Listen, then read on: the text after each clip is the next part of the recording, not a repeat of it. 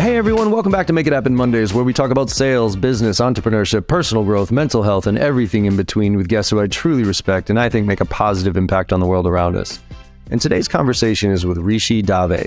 Now, Rishi works for Bain and Company and is a member of their commercial excellence practice with real deep expertise in B two B marketing and digital marketing.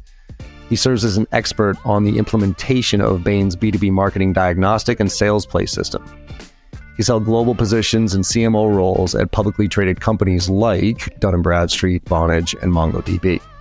And with this conversation, it's centered around the alignment of sales and marketing, which is still as bad as it was when I got into this industry. And we talk about the challenges of it, but also how sales professionals need to become mini marketers these days, and marketing needs to be, we're working much more selectively and specifically with sales. He talked about this concept of the day one list and how companies, when they're making decisions on vendors, they re, they have a list of day one vendors that they originally think about, and ninety percent of them end up going with somebody on that day one list, no matter how much analysis that they've done at the end of the day. And so the question is, is how do we get put on that day one list so we have a much higher chance of being selected? So we talked about everything as far as sales reps' abilities and how they should be doing outreach, uh, phone, email, all these different pieces, but how to really work together. And he has a great structure that he outlines of how sales and marketing should work together to become more agile and drive better results in today's market. So I hope you enjoy this conversation as much as I did. Let's make it happen.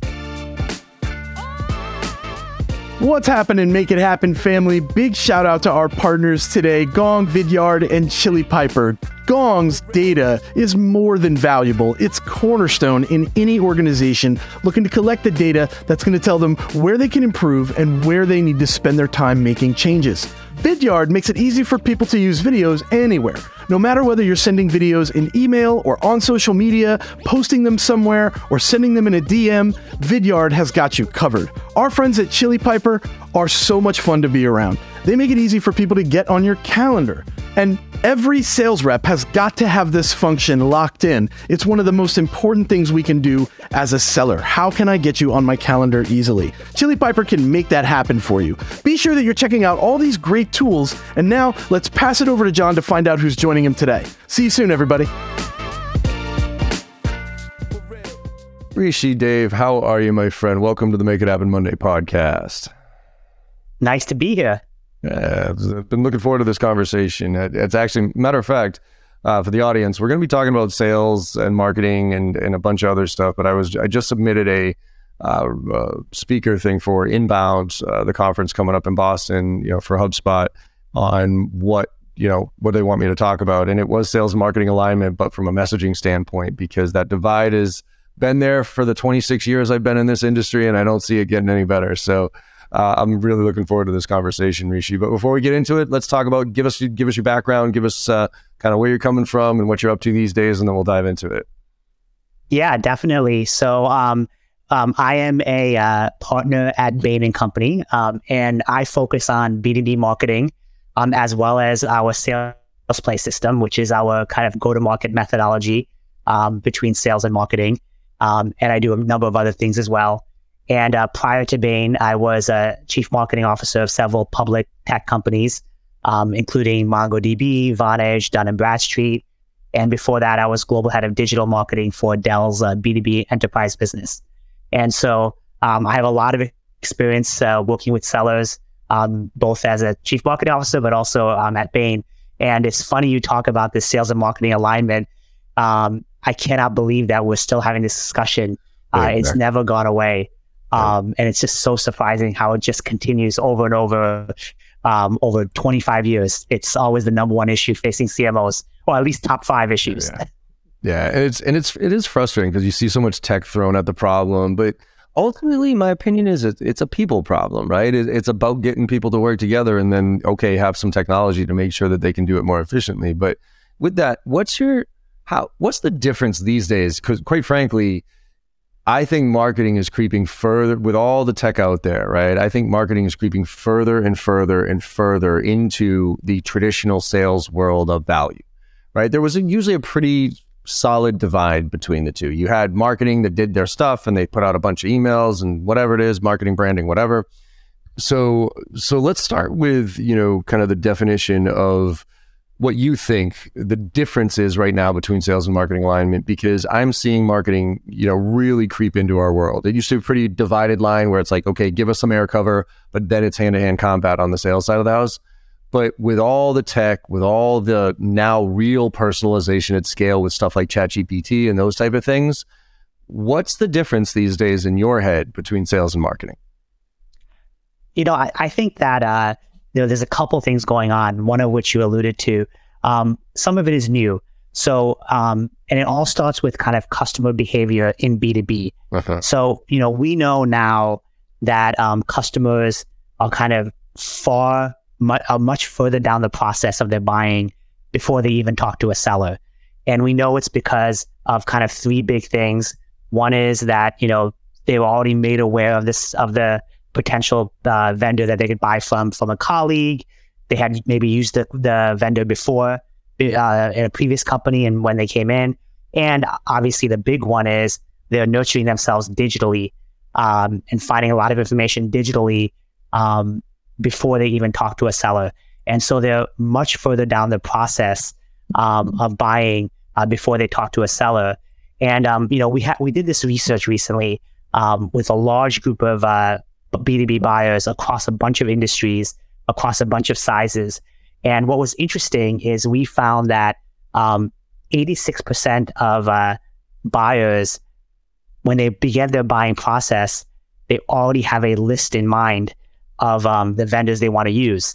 Um, they do a bunch of their procurement stuff and have long convoluted buying processes.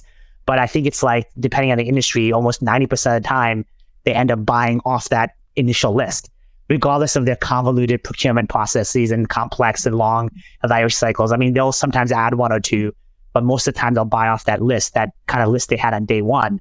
And so then you ask the question, well, how do they form that list? And it's essentially, you know, a colleague of mine recommended you. I used you before at a previous job, and I want to use you again potentially. And, you know, I was made aware of you before I even began my buying process through digital or through your website or through content or through communities. So that dynamic has shifted, putting a lot of that early stage burden on marketing to make sure that they're building that brand so that customers know what your company does before they even get ready to buy.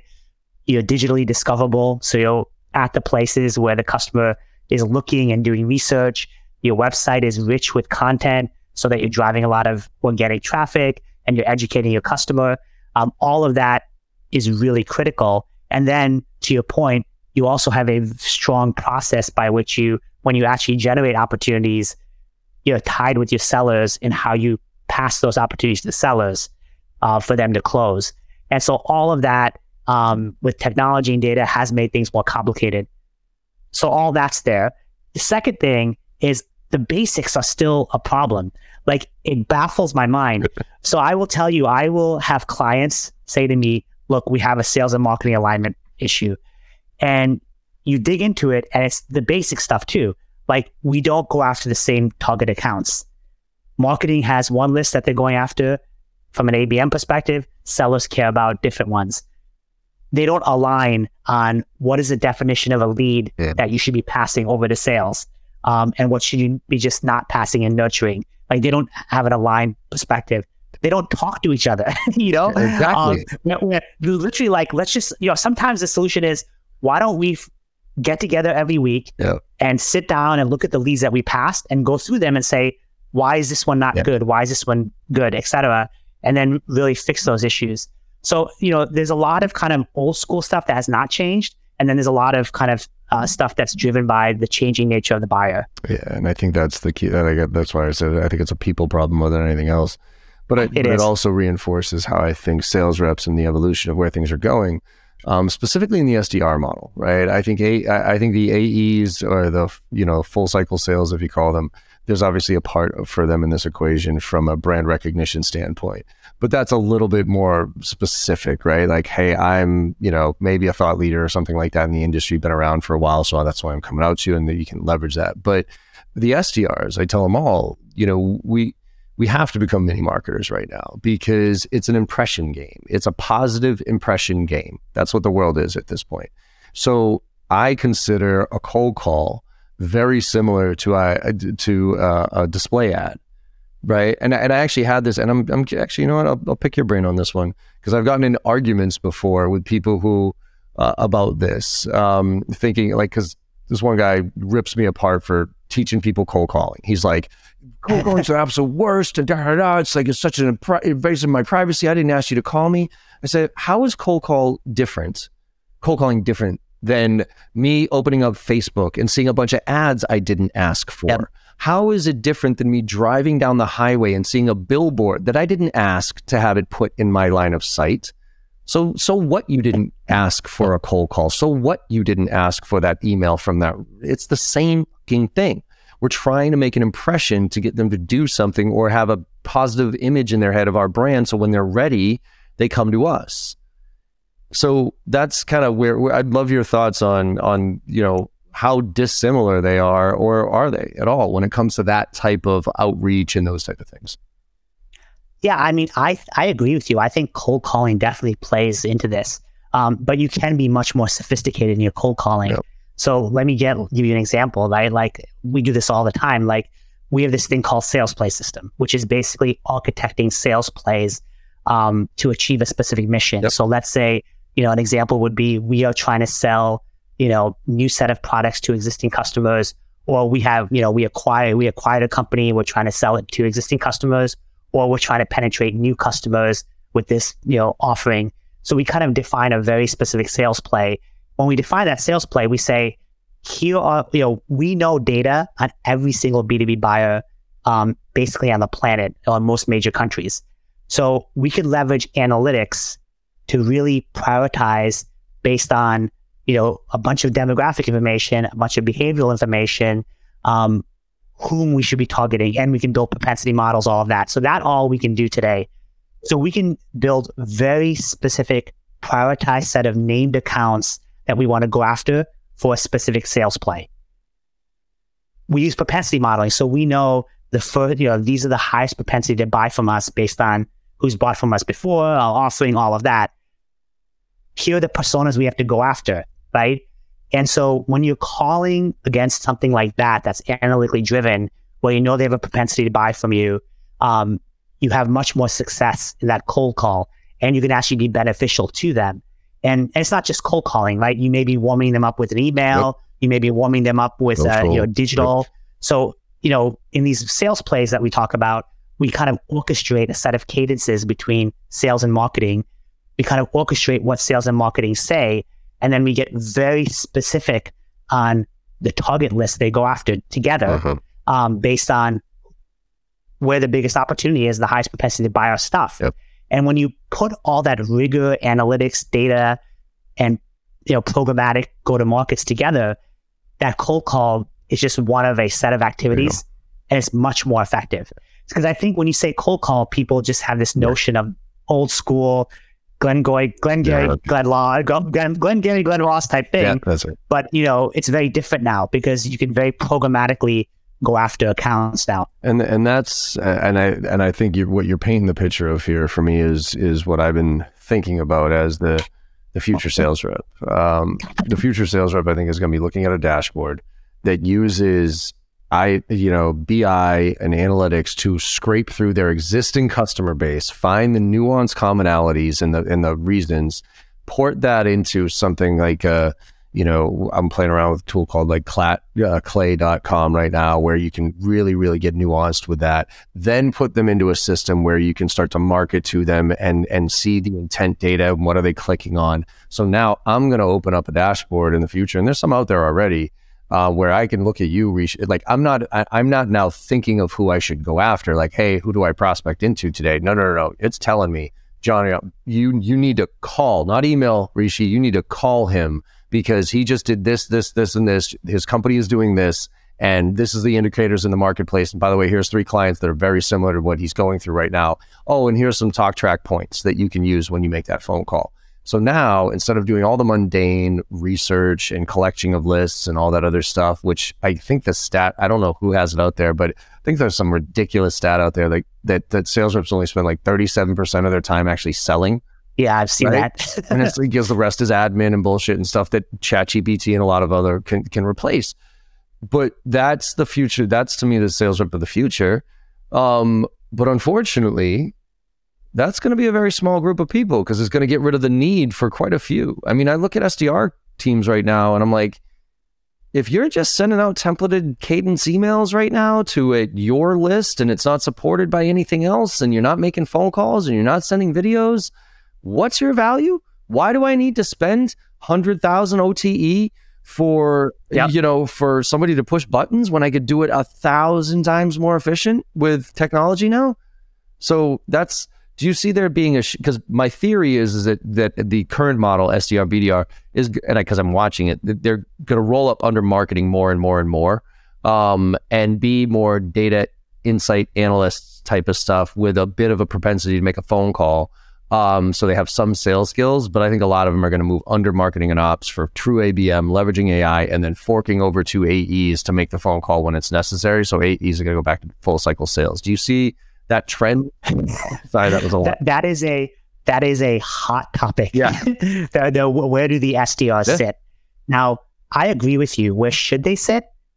Definitely in marketing, right? And I, that's where I've seen a lot of success for the reasons you described, right? They need to be tied into the inbound leads. They need to have that um, analytic, analytically driven targeting. Um, the content, need to know what to say based on the dashboard that you described. However, what I see is, theoretically, it makes a lot more sense to go into marketing. However, practically, the sales org always wants to own the B D Rs, whether it makes sense or not, right? And there is an element of when you give the B D R team or S D R team to the sales organization, they that reduces one area of disconnect where they can say, well, we're not getting good leads. Well, you own the S D Rs and right. B D Rs. Yep. So, so, so the, the, you know, and the reality is like, it is the right, I, I have seen much more success of S D R, B D Rs, and marketing. However, there's a, a pragmatic element that often puts them still in the sales organization. Um, and, and and so, you know, you know, you, to the point earlier, you should be in marketing, and then there should be very strong alignment yeah. and between sales and marketing. Well, and I also think there's a da- the reason that sales thinks that way, at least my opinion, is because they're stuck in an old mentality that this predictable revenue yes. model worked for a while, but it was very, very us focused as, as, as organizations. It wasn't customer centric in any way, shape or form.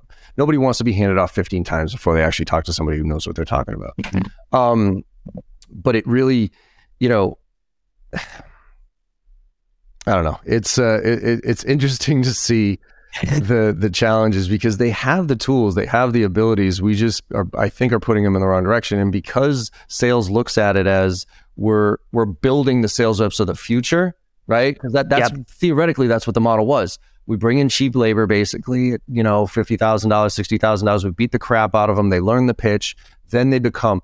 The problem though is, I think the average tenure of a of a sales rep right now, forget about S D R. I think the average tenure of a sales rep is something like fourteen months. Right. So right. sales, they're they're with the mentality of, well, that's our that's our pool of talent that we're going to get from, right? But that is that I, I think that ship is sails. Um, these kids are sitting behind their computers, and if I'm going to be in a just, you know, Rishi, if I'm working with you and I'm your S D R and you're paying me X, and I'm sitting at home in front of my computer with a value statement and. Uh, you know, Sally over there at company Y is going to pay me more to do pretty much the exact same thing. I'm going to go talk to Sally, right? So I think that's the problem where we're, we're, we're, we're in a world where a lot of people are going through the motions of what they, they've seen work in the past. They've, they've, you know, again, I've been the bit of, biggest benefactor of this. Salesforce, quote unquote, invented it, predictable revenue, and I trained Salesforce. And so you know, every other company out there was like, hey, you know, could you train us? I'm like, well, do you need this type of training? Well, yeah, but Salesforce does it. I go, eh, but you're not really structured to do it the right way. And I mean, I'll take your money, but so, I mean, do you see it continuing? Well, l- l- let's talk about this because I think this wraps in, in, in your main point here yes. with how to be day one ready, right? How to be on that list. Yes. So, yes. and and let's talk brand too, but what are things that sales and marketing can do so that when the customer is ready to make a decision or start the buying process, um, we can be on that list? Yeah, I mean, you know, there's kind of three things, right? Um, you know, one, as I mentioned, is uh, making sure, like one of the, one of the primary ways to get on the list is obviously um, referral from somebody else. Sure. And then secondly is, um, I, you know, I worked with you before and I loved you, so I want to work with you again. So that lends itself to, you got to make your existing customers extremely happy, mm-hmm. and you got to make them your evangelists. So that's not just the responsibility of the sellers or the marketers, but it's also customer success yep. and the people who are kind of delivering your solution. Um, the second thing is uh, what I mentioned around digital discoverability, right? So making sure that you are fully aware of where your target customers are hanging out, what content they're reading, what are they searching for, and making sure that when they do that search, you show up um, and not your competitor. So really building your content strategy, your digital strategy, your influencer strategy, um, where you show up in terms of blogs and P R, um, so that you're educating that customer way before they're ready to buy. Um, you know, all of that is very critical. And so that's kind of from a channel perspective. And then from a messaging perspective, you know, a lot of companies do not spend enough time really building great messaging. Um, and so that's pretty fundamental as well. It's making sure that people um, are aware of where you are doing now, but where you're going. So for example, when I talk about this day one list to some of these big, huge companies, they're like, look, we're a humongous company. There's only three or four of us on the planet who do what we do. So we're always on the day one list. Well, I'm like, well, are you on the day one list for what you do today and where you're going? Or are you on the day one list for what you did one hundred years ago? And they're like, oh, that's true. We don't get into those sales cycles. Um, and so, you know, you always have to be educating um, your prospective uh, customer. The second thing, um, which I kind of alluded to, um, is, you know, how do you make sure that you're programmatically going after those opportunities? And that's something, you know, we call it sales play system, but it's kind of being very programmatic about how you go after. So, you know, the way we look at it, and it's been very successful in terms of really driving pipeline, is um, building plays. So um, what is the mission of the play? I want to sell this new product to this a new customer. I want to sell these existing product these products to an existing customer. Um, I want to uh, you know um, you know I want to upsell. I want to win back a set of customers, et cetera. Really kind of defining those plays, and then building those plays uh, between sales, marketing, and product. So what exact companies are you targeting for these plays based on your analytics? How are you going to orchestrate the cadence between sellers, uh, marketers, uh, and the product team? And then what content are you going to build for your sellers and for your marketers that's consistent to enable them to execute a play? And who's going to do what? Um, and then, you know, that's kind of the building the play. And then there's kind of the, you measure the play and you, in an agile way, you're constantly optimizing it based on what you're hearing back in yeah. the field. And then you're always training your sellers. So, you know, both making sure you're you're um you know taking care of your existing customers to get that day one list, making sure you're digitally discoverable so people know who you are before the buyer begins buying, mm-hmm. and then really orchestrating in a programmatic way these sales plays um, against a very targeted set of accounts to make sure that you're executing those opportunities from uh, you know getting into them all the way to closing them. Um, and that's really kind of, I mentioned those, yep. that's kind of three big activities. One is you build the play, yep. two is you measure the play and optimize it, and three is you, um, you know, really drive the training and the change management into your sales and marketing organization to execute the plays. So with that, um, brand matters, obviously, and, and the company's brand being on the short list is obviously that's, that's, uh, that's your want, but Um, obviously we're in the world of personal branding and influencers yeah. that you talked about there too. And I've been talking about this for a while. I haven't seen it come out. And obviously I think right now is, is probably not the best time to hire one of the, well, maybe it is, but, um, you know, uh, the, the chief evangelist officer, basically somebody whose job it is to evangelize the organization as a person, not as the company. And let's take that down a little bit to organizations who are sitting there. And I, it still kills me to this day when I see people who are not allowed to do anything that isn't sanctioned by the company on social, right? The only thing they can share is social content from the company. But if they are their own brands, uh, they get they say, you know, sorry, you can't do that. And I, I take the exact opposite position. I, I want all of my reps, all I, I want every single com- person at this company to be their own personal brands, who has their own personal following, and then can, you know, obviously influence the buying process here. So where where's your head at when it comes to kind of the chief evangelist all the way down to the individual rep, related to brand, related to engagement? Yeah, I agree with you. Um, you know, I think that um, everyone should be an evangelist for the brand. Um, you know, sellers, um, obviously, you know, they know who they need to go after. They should be sending them content on LinkedIn. Mm-hmm. They should be nurturing those contacts um, um, continuously through social, um, educate them way before they're ready to buy. But I do agree with you that this should be a whole company activity. Uh-huh. Um, so, you know, for example, you know, many times, even when a buyer is, bef- you know, just finding out information, they don't want to talk to a seller. They want to talk to a product person, yep. or they want to talk to somebody who's used the product. Um, and talking directly to them and getting feedback directly to them um, through social, through content, um, through great thought leadership, I think is very important. And so um, actually having your employees, your sellers, um, your product people, all your team, team members um, out there, you know, pushing great content, helping customers, uh, creating advocates. I agree with you. It's absolutely critical. Um, and, and there's, you know, ways scalably that companies can do that um, in terms of enabling that, you know, first of all, giving them permission, as you say, and secondly, enabling them with great messaging and content to do that. Yeah. And then also allowing them to just help customers yeah. um, in, you know, wherever they need help. Yeah. I mean, I think we're seeing the rise of customer success uh, in a lot of ways, right? Because especially right now, um, most companies' net new revenue is hard to come by. So they're f- hyper-focused on reducing churn and upselling their existing, because to, to your point earlier, it's much easier to work with somebody who already knows you than it is to find that new. So that- But, well, and, and also don't forget, like, they're your biggest advocates yeah. for your next set of new customers. That's the most powerful way to get the next set of customers, is having your existing customers evangelize and talk about what you do and that they're happy.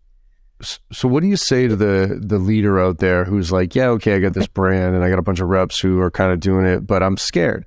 I'm scared about what they'll say. I'm scared about, you know, us getting in trouble because of that. And I'm also scared of the fact that we allow this kid to build his whole brand here or her whole brand here, and then they leave. And now what, right? Because I've actually seen, you know, I'll, I'll use a very, you know, ex- specific example on this.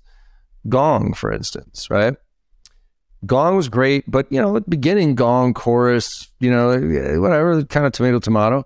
All of a sudden, um, Chris Orlob, this gentleman over at Gong, he started putting out content, free content, using their stuff and data and statistics about what the sales reps do. And you saw Gong explode from a marketing standpoint because of this, right?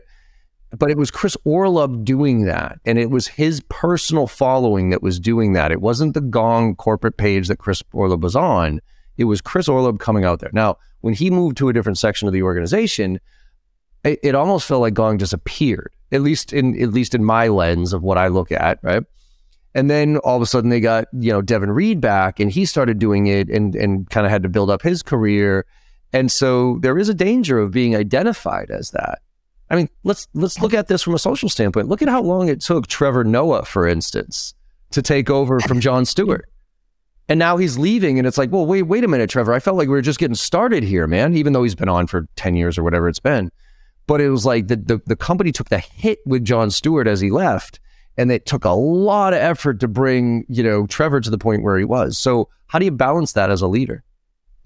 I don't think you have a choice, right? Yeah. Like, yeah, I mean, that is a risk, but the upside is way too much, yeah. uh, both in terms of, um, as I mentioned before, you know, buyers are doing all of their research. Um, you know, I think the number is like sixty to eighty percent, I forget the exact number, down the buying process yep. before they even talk to a seller. Yep. So they're in digital, they're doing research on their own, um, they're in the search engines asking questions, you know, content in social and content that individuals post um, always shows up well in, in, in S E O. And so, you know, if you want to win that customer and get on that day one list, you know, you have to allow that dynamic social content from your evangelists. And also, people want to talk to people, not corporate entities, right. with kind of corporate language. Um, and so, you know, I think you have to allow that to happen. And I think the benefits of it far outweigh the risks. Yeah. Um, and so you, you, just have, you just have to allow that to happen. And, and look, like to your point, you could have one evangelist, they may move on, but you could have create other evangelists as well. I mean, there's a lot of opportunities to do that. Uh, but, but, but again, you know, I think the key thing here is that when you allow that, like when you, it's not just about the evangelist posting great content. It's about the company posting great content on their website. That's actually not just about selling, but about helping um, customers answer critical questions. It's about putting great documentation on your website um, for your product. It's about letting people kind of play with your product online um, or virtually or whatever you can do. All those kind of things, um, you know, putting training and learning on your website um, for your product, on your product, you know, especially tech companies do that. Not only is that just good for your customers, but man, Google loves that stuff. and and you're, you're going to show up as well. So, you know, I, I think companies have to feel comfortable to put all that content out there to help, you know, um, and, and, and if you don't, right, your competitor is, mm-hmm. and they're going to win over that, that day one list over you, all even day. If you're a big company. What's up, everybody? I know you're enjoying this conversation. Jon does a great job with genuine curiosity on these episodes, and our guests consistently bring the heat. We want to take a moment here and let you know that you've got an opportunity, an opportunity to become better than you were yesterday. And you can do so by gaining access to all of J B Sales content. All of their training, tips, techniques, tactics, and takeaways can be yours for one dollar a day. three hundred sixty-five dollars for the year gets you annual access to everything, including our private Slack channel for members only, which you get access to all of us directly one hundred percent of the time, twenty-four hours a day. And then at the same time, you're going to get access to our bi-weekly Ask Me Anything sessions where you can bring real deals to the table and get the help that you need where you need it. This is very, very important. Sales reps that invest in themselves are often found at the tops of their leaderboards. Join us today and get the help you need to become the seller that you deserve to be. That U R L, one more time, is join j b sales dot com. Let's get back to the show with J B and our guest for this week. I think one of the other reasons, you know, again, sneaky reasons of why a lot of them are nervous about it is it forces you as a leader to be a good person. It, and I say that like kind of in jest, but not really, Rishi. Like if I'm, if I don't treat my employees right, right. And there's, there's discontent in the organization and all that other stuff. And I promote somebody to represent our brand. Well, if, and when that person leaves, uh-oh, Pandora, you know, now all of a sudden it's not like Glassdoor, like you, they're going to, you know, air the dirty secrets of what happened in that organization. I'm very scared. So I think a lot of organizations are playing kind of a, sh- a short-term mindset and f- afraid that, oh my God, if this person becomes the voice of our brand and has this massive following and we do something that isn't aligned or make a mistake or whatever, now all of a sudden that person turns on us and it's a compounded negative impact, right? I mean, I, I look at it as, if and Chris Orlob didn't leave Gong, right? But if he, he just went to a different position, but if he did leave Gong at that time and started disparaging them, like that's a death blow right there. I mean, hopefully your reputation is held, but I think that's another piece of this is that they're a little worried of they can't control the message. And that's what I, that's what, and this is, let's keep talking about sales and marketing because let's, let's solve this problem. There's two, the two, the two sides I see on messaging. Marketing comes up with the messaging in their own little bubble, puts it into some cadences, does not allow does not allow reps to be uh, you know, creative at all. It's nope, you're running this yep. play. Okay. Yep. Go. Um, or hey, sales reps, uh, we got these new cadence tools. Have fun and let them make a mess out of it, right? What is what's your suggestion right now? It's just, you know, honed in on messaging and alignment of how how to work together to create sales-ready messaging that the sales reps will actually use because they'll feel bought in and they'll see value in it, and then provide feedback. What's that feed? What's that loop look like for you? Yeah, so uh, let me um, actually, we've dealt with this um, and gotten great results. So let, let me actually talk in a bit of detail on how we address that. Yeah. Um, so what I talked about sales plays. We've actually architected what we call a sales play system, which oh. actually we've implemented at a lot of very large companies and small companies uh, to drive this type top line growth and drive, drive pipeline, and being agile and adjusting to what you hear from the field is fundamental to this. Yeah. So let me explain how it works. You have kind of three areas. The first area is what, you know, I call what we call the sales play factory. That is the place where you build the play. So what does that mean? That says you um, decide on who you're going to target. For sure. Um, you uh, build the right content to enable the sale- sellers. Um, you define the cadences between sales and marketing um, and the processes. And in that process, that factory process, you take three weeks to get a play out the door. It feels fast, but it's totally doable when you have the right people together. And what I mean by that is you have like the marketing team there, most likely product marketing. You have uh, somebody from product often, and you have one or two sellers, right? There who are part of the process saying, yes, we need that content. We don't need that content. This works, this doesn't work, et cetera. Um, and you're working together in an agile daily fifteen minute stand up and maybe a weekly thirty minute stand up and just pumping out the play over like a three week period. So you do that, you get it into into market, um, and there's training, et cetera, all of that. And then you have what we call a win room, which will sound familiar to every seller, um, which is where we kind of see, um, you know, how is this play doing in market, right? And what do we need to adjust based on the frontline feedback, which could be not just on content, it could be the, the customer targets, the cadences, all of that. Um, what are we hearing from the front line? And so we get that feedback very quickly in that win room, um, and we um, adjust the plays. We also use that win room to get feedback on, look, we need a play to do this, or we need a new play. And so we get additional plays from the field that they need, and we add that to our backlog for the factory to kind of work on. So the factory has a backlog. And that's also where you measure the pipeline. Are you getting pipeline? Are people adopting it? All of that. So that's the, the second piece. And then the third piece is what we call kind of um, sales and marketing execution. So that's, you know, you can build all the plays you want and you can build all the win rooms you want. But if you're not driving change and doing the change management with your sales and marketing teams, nobody's going to do anything. Right? And this is what we've been talking about. And that's where you really think about, okay, do sale, can sales leaders coach on how to execute the play? Um, we train the sellers Um, on the play and how to use it and where to go, uh, how to give us feedback and how to suggest new plays. Um, all of those kind of things, um, you know, um, we do in that kind of change management piece. Um, also, you know, you mentioned predictability, right? We help them make the plays part of their account plans so that, you know, when these plays are in market and you have them in for a while, they become very predictable. You run this play, this is your average sales length, this is your close rate, put it in your account plan, and now you have predictability in your account plan. So you kind of drive that as well. Um, and so you drive these kind of three things. I know it's a bit processy, but it's a very agile process. And that's how you really kind of get sales and marketing to work together and also build in that agility so that if something is not working, it doesn't take six months to a year to fix it. You get the feedback very quickly and you adjust very quickly in an agile way. And I think, you know, agility and, and putting these agile processes in place, what we found is absolutely critical. Otherwise, you, you start to get disconnects and you don't not able to change fast enough. Um, and you know, it's funny. Um, sometimes the best play, and I've actually done this. Like you know, you know, one of our customers says, "Hey, look, you know, we need to scale um, selling this new product to this you know, new set of customers."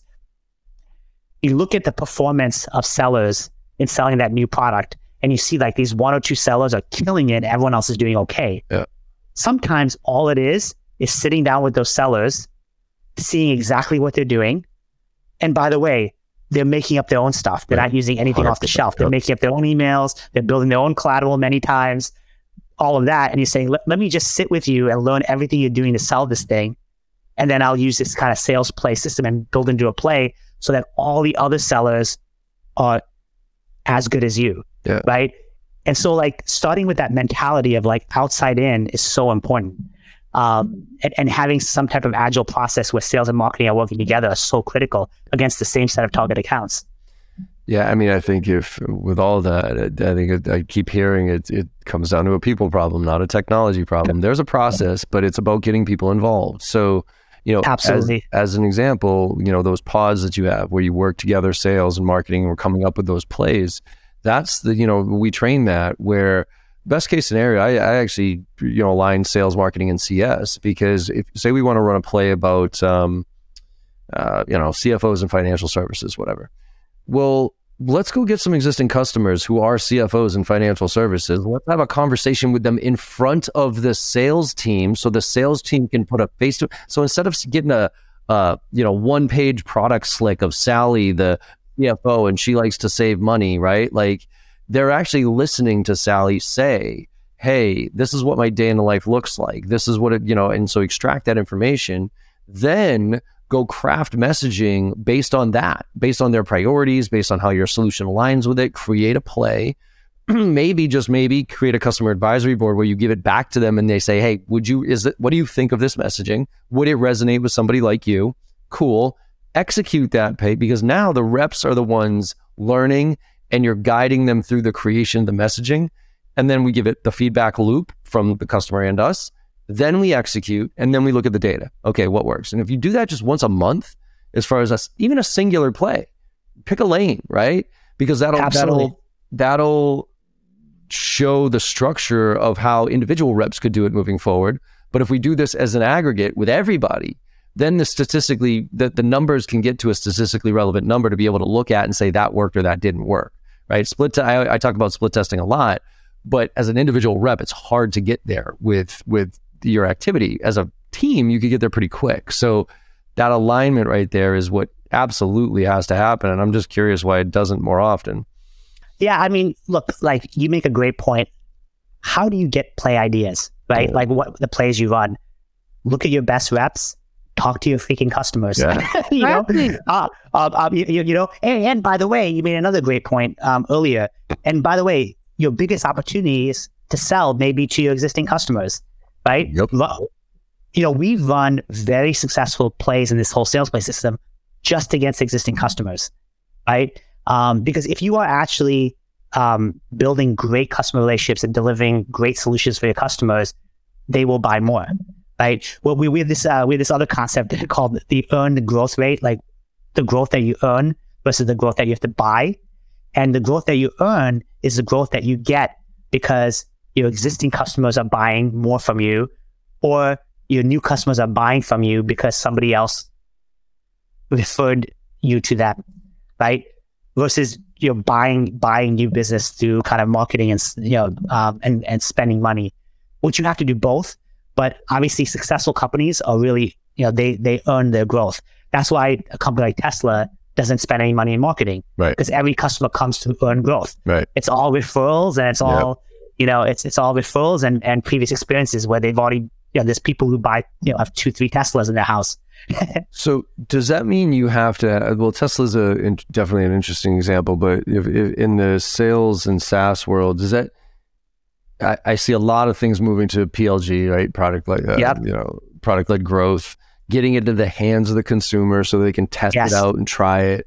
And that aligns with my trend of seeing sales more like marketing, but also more like customer success to help educate them as opposed to close them. Um, so, you know, is that where we're headed? Where it's like a, the majority of these products are are going to be try it before you buy it type scenarios, and we're going to start and and sales like S D R, B D Rs are going to be the marketing piece of this that helps drive that awareness to gets people to use this to then see what's happening with the intent data to then have an actual sales rep, really customer success rep, call them and saying, "Hey, what's up? Let me show you how to do this better." Yeah, well, P L G is definitely here to stay yeah. and definitely going to grow. The challenge is uh, P L G.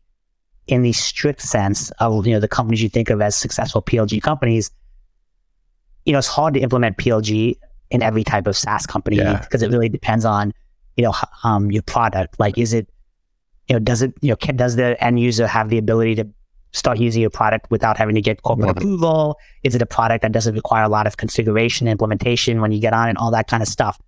However, your point is well taken. Where this what P L G is doing. Is this conditioning, this try before you buy mentality, which even if you're not um, a SaaS company, you know, uh, you can still have that try before you buy or test, you know, or get a feel for the product online and digitally before you use it. Um, and it all goes back to that previous thing around customers want to do things themselves before they talk to a sales rep.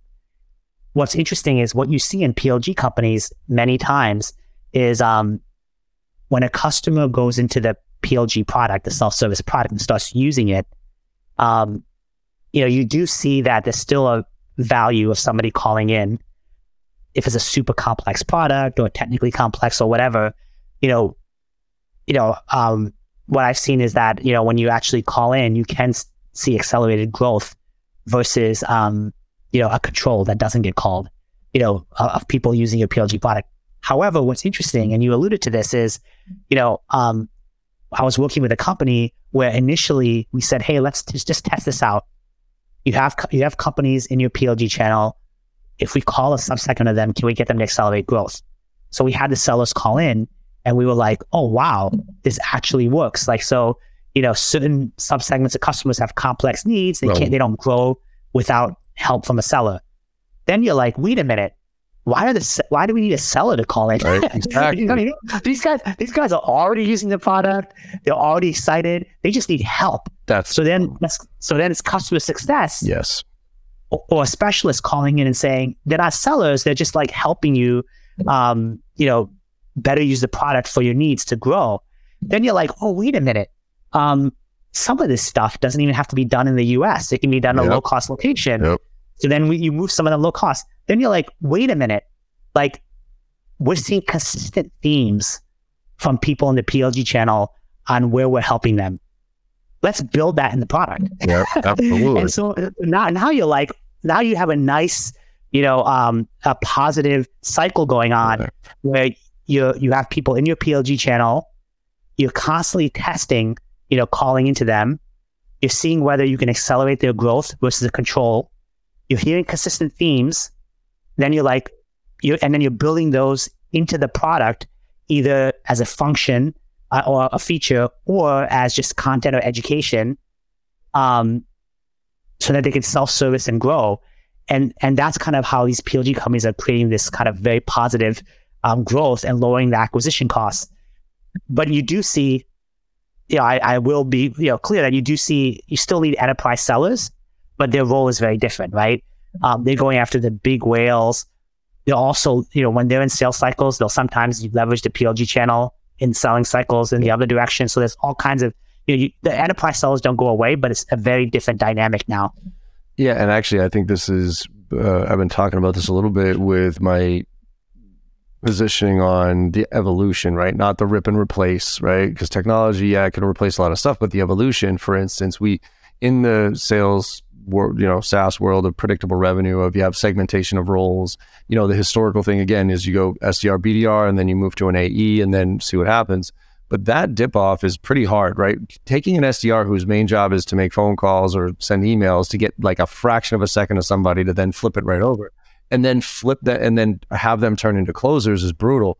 So with marketing, still with the almost the A B M side, I'm sorry, with S D R is still really, in my opinion, being more A B M than they are sales. You roll those up into marketing, you beat, you know, have them cut their teeth on phone and email and all this stuff. But then instead of promoting them to an A E, you actually promote them to a C S or an A M. Totally. You could, yes. Then they help the client figure out problems. They have use cases to pull from and stories. They understand the real value of what they're doing with the client. And then yeah. they get promoted to field sales, A E, whatever. That's pretty interesting. I haven't thought about that. That's interesting. It, it, yeah, because I've always thought about, like, if you're a B D R, your life goal is to become a, yep. eventually become a, a field seller. But it is interesting to say, like, look, you should spend time in customer success, given what you've learned. Yep. Um, and then those skills become very critical when you become a seller. Massively critical. Because now you have empathy. Now you know. You're not just reading it off of your product sheet. You're not just listening yeah. to your V P of sales tell you the value of this stuff or on your website. You're seeing in real life, this client only uses ten percent of our stuff, but man, that ten percent is rock solid and they need it.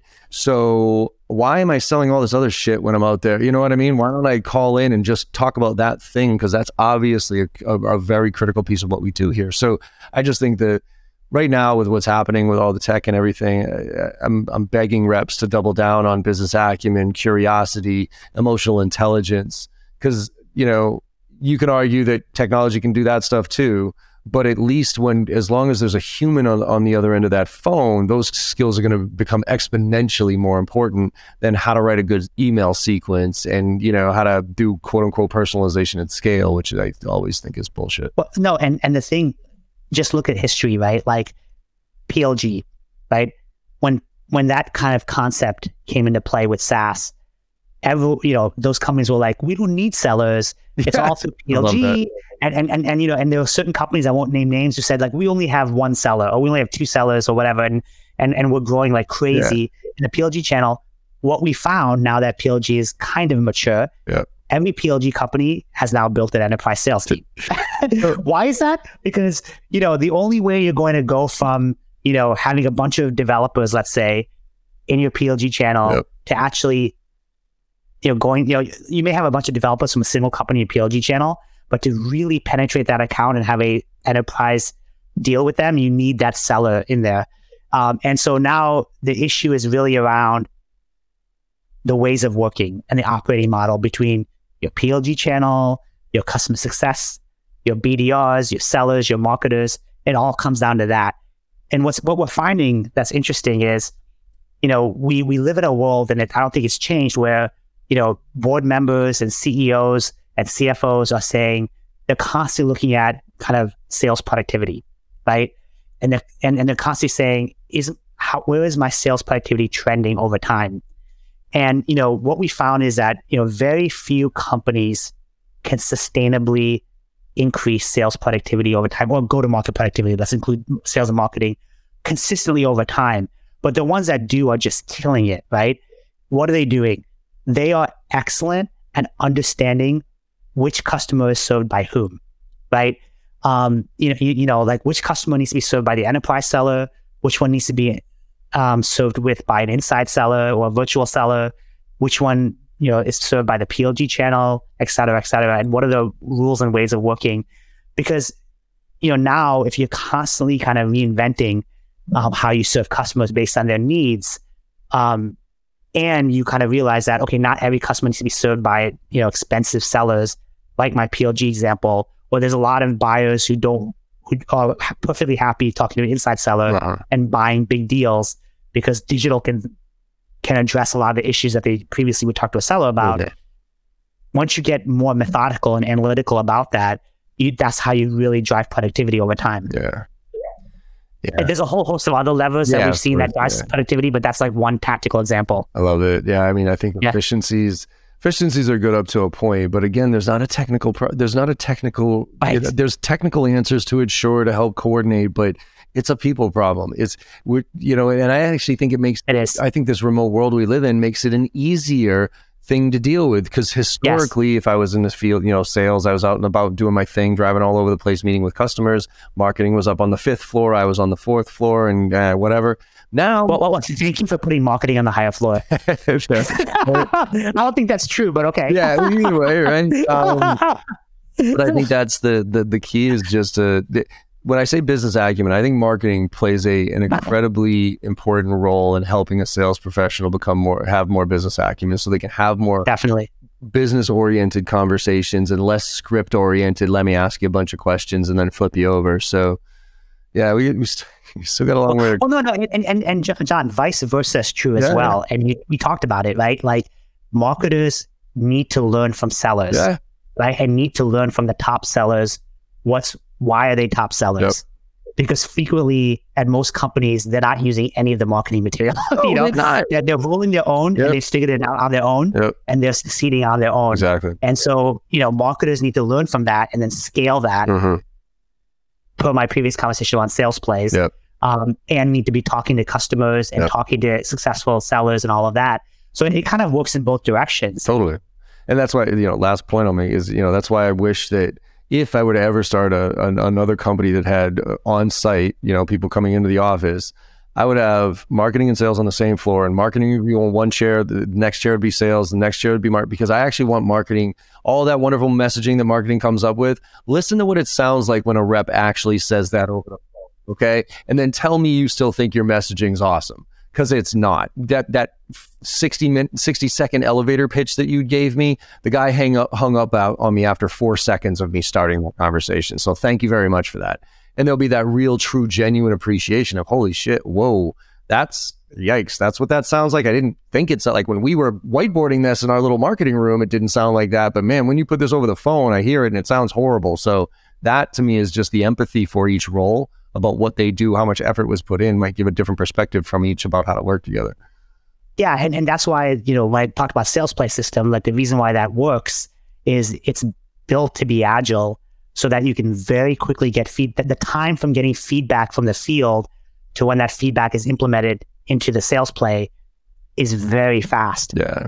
Um, and you need that speed and agility because you will never get it right the first ten times. Yeah. It yeah. takes a continual iteration and feedback from the front line yeah. and from, you know, digital and et cetera, um, until you get it right. Yeah. And then it changes again. Exactly. Then it changes again. And it wouldn't, you know what, look, it wouldn't be fun if it didn't constantly change on us, right? It'd get boring. Right. So I, well, the sales and marketing would not be as much fun as it is. Yeah. So uh, let's wrap this up. We're coming up on the hour here, Rishi. So let's um, tell everybody um, where they can find out more information about what you're doing, where, where you know they can find out just more info on you, everything else. Yeah. So um, my first name is Rishi, R I S H I. Last name is D A V E, Dave. Um, you can uh, find me and definitely uh, look me up on Twitter, R I S H I P D A V E, as well as on LinkedIn. Um, and uh, you can uh, check me out on the bain dot com website. Uh, I have a big profile there. Uh, just, you know, go to Google and type in my name and B A I N, Bain, and you can see my full kind of profile and all, all the content that I've produced and all of that. Um, and so there is some great content, you know, there's sales play system content, there's P L G content, yeah. you know, there's this topic on how does sales and marketing, how can they work better together, all of that. Love it. Awesome, man. Well, I really appreciate you coming on board here and sharing some of your insights and knowledge. And I hope the uh, the audience uh, enjoyed it and got some value out of it as much as I did. So thanks for coming well, on. Well, I enjoyed it. So yeah. you and I had a good time. So there that's you go. The that's usually what matters. If we have a good time, then, then at least a few people out there listening might be having a good time with it too. So I appreciate exactly. it. Exactly. All right, everybody. Well, look, um, thanks for joining as always. And like I always say, go out there and make somebody smile today. Because uh, no matter how bad you think your day is going or how bad you think it went, if you make somebody smile today, you know you had a good day, and the world needs a lot more of that right now. So thank you all very much, and I'll see you on the other side. Thank you so much for your time today and listening to the podcast. I hope you enjoyed the conversation as much as I did. With your support and our incredible guests, we're one of the top sales podcasts in the industry with over a million downloads, and I can't thank you enough. To keep the momentum going, if you could go to your favorite podcast platform and leave us a five-star review, I would greatly appreciate it. In return, I will answer any question that you have on Instagram. Hit me up there at John M as in Michael Barrows with a video question or a D M, and I will get right back to you, I promise. And last but not least, if you're looking for training, I'm adjusting my training approach this year, and I'm actually going to be delivering training to the masses. I'll be delivering live training the first and second week of every single month, with our two marquee courses, Filling the Funnel and Driving to Close, to anybody who wants to join, and it includes membership in our on-demand platform with weekly A M As. So you can go to jbarrows dot com slash open to check out the details. Thanks again, and have a great day.